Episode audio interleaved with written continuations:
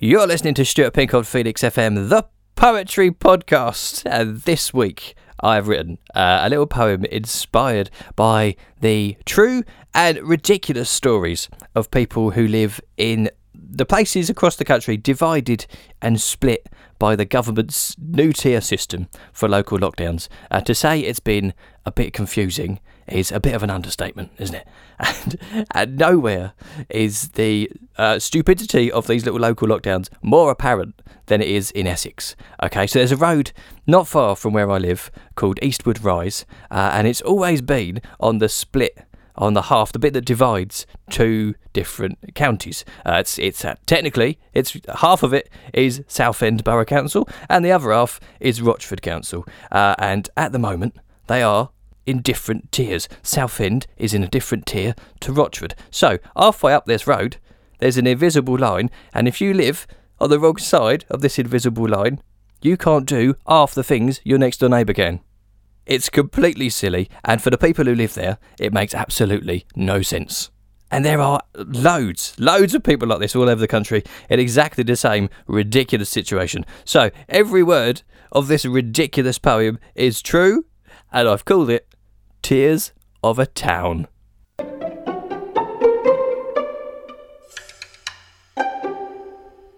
It's guided by the science and confirmed by a graph.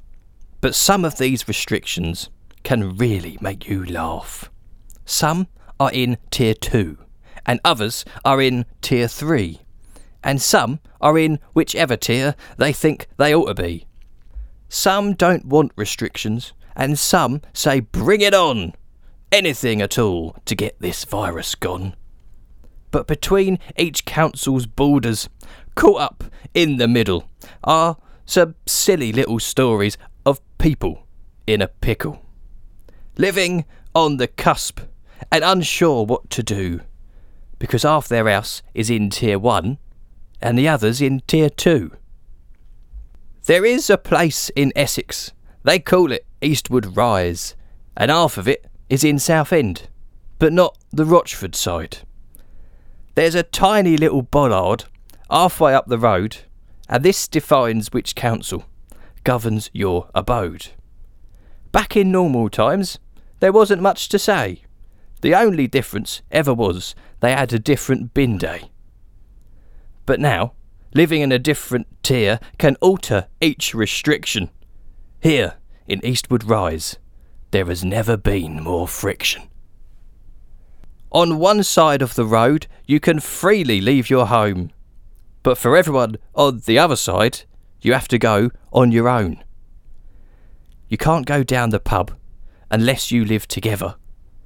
But your next door neighbours can sit and drink together. I know it seems ridiculous. Their postcode is the same. But when 32 had a barbecue, 31 never came. Take Steve and his sister. She lives just two doors down. She can have their parents over, but Steve is not allowed. And if you think that's odd, confusion by the bucket load, then wait until around the corner you get to Sandhill Road.